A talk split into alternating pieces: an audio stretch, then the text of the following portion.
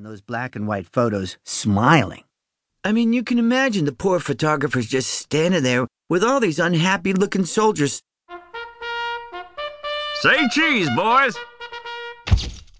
Fat chance of that. In the old days, people were just a whole lot tougher than they are today. But human beings have evolved, and now we need things like electric toothbrushes and shopping malls and soft serve ice cream to survive. Apes lead to caveman, caveman leads to modern man, and modern man leads to me. Sitting in front of the TV. I bet our ancestors would be pretty disappointed with the way we turned out. But once somebody invented air conditioning, there really was no turning back. We've got so spoiled that pretty soon we won't even have to leave our homes if we don't want to. Just imagine it. We'll have drones arriving at our windows. Your burger is served. I said no mayonnaise. In fact, the way we're headed, I'll bet a thousand years from now, human beings won't even have spines.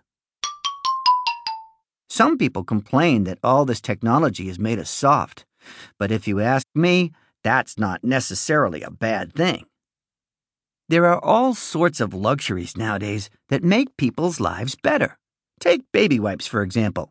People were using regular toilet paper for hundreds of years, and then all of a sudden, some genius came up with an idea that was a total game changer.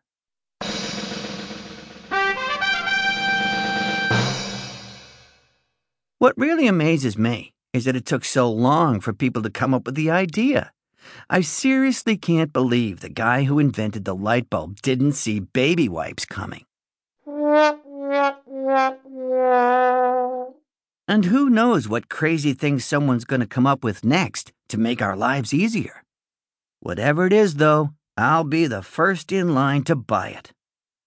But if Mom had her way, we'd be living like people did before there were computers and mobile phones and baby wipes.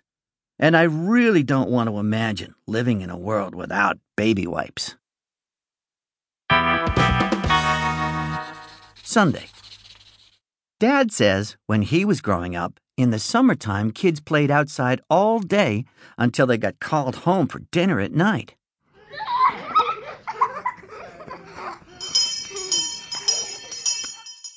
Well, that's pretty much the opposite of the way my summer went this year. I spent July and August at film camp, where all I did was watch movies in an air conditioned cinema for eight hours a day. The main reason I signed up for film camp was because I thought it was for people who are serious about movies, like me. But I found out it was really just a place where parents could dump their kids off for some cheap babysitting. There's hundreds of kids in there going crazy.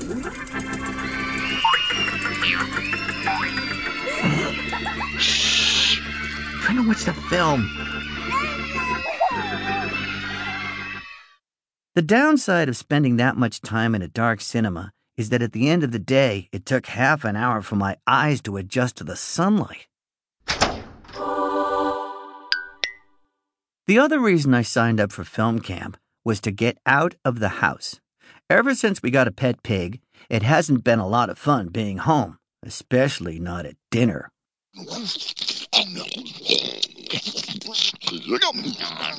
For the record, I think it's a terrible idea letting the pig eat at the table because it already thinks it's a human being. And the last thing we need is for it to think it's on equal footing with the rest of us. Right after we got the pig, Mum thought it would be fun to teach it some tricks. So she would give the pig a cookie when it stood on its hind legs. So the pig stands up.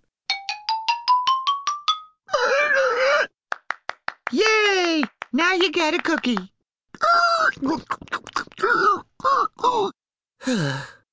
but the pig learned to walk like that, and it hasn't been on all fours ever since.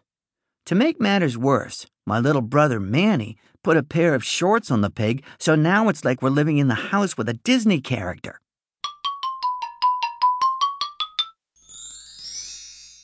Mom used to take the pig outside, but after it started walking upright, it decided it was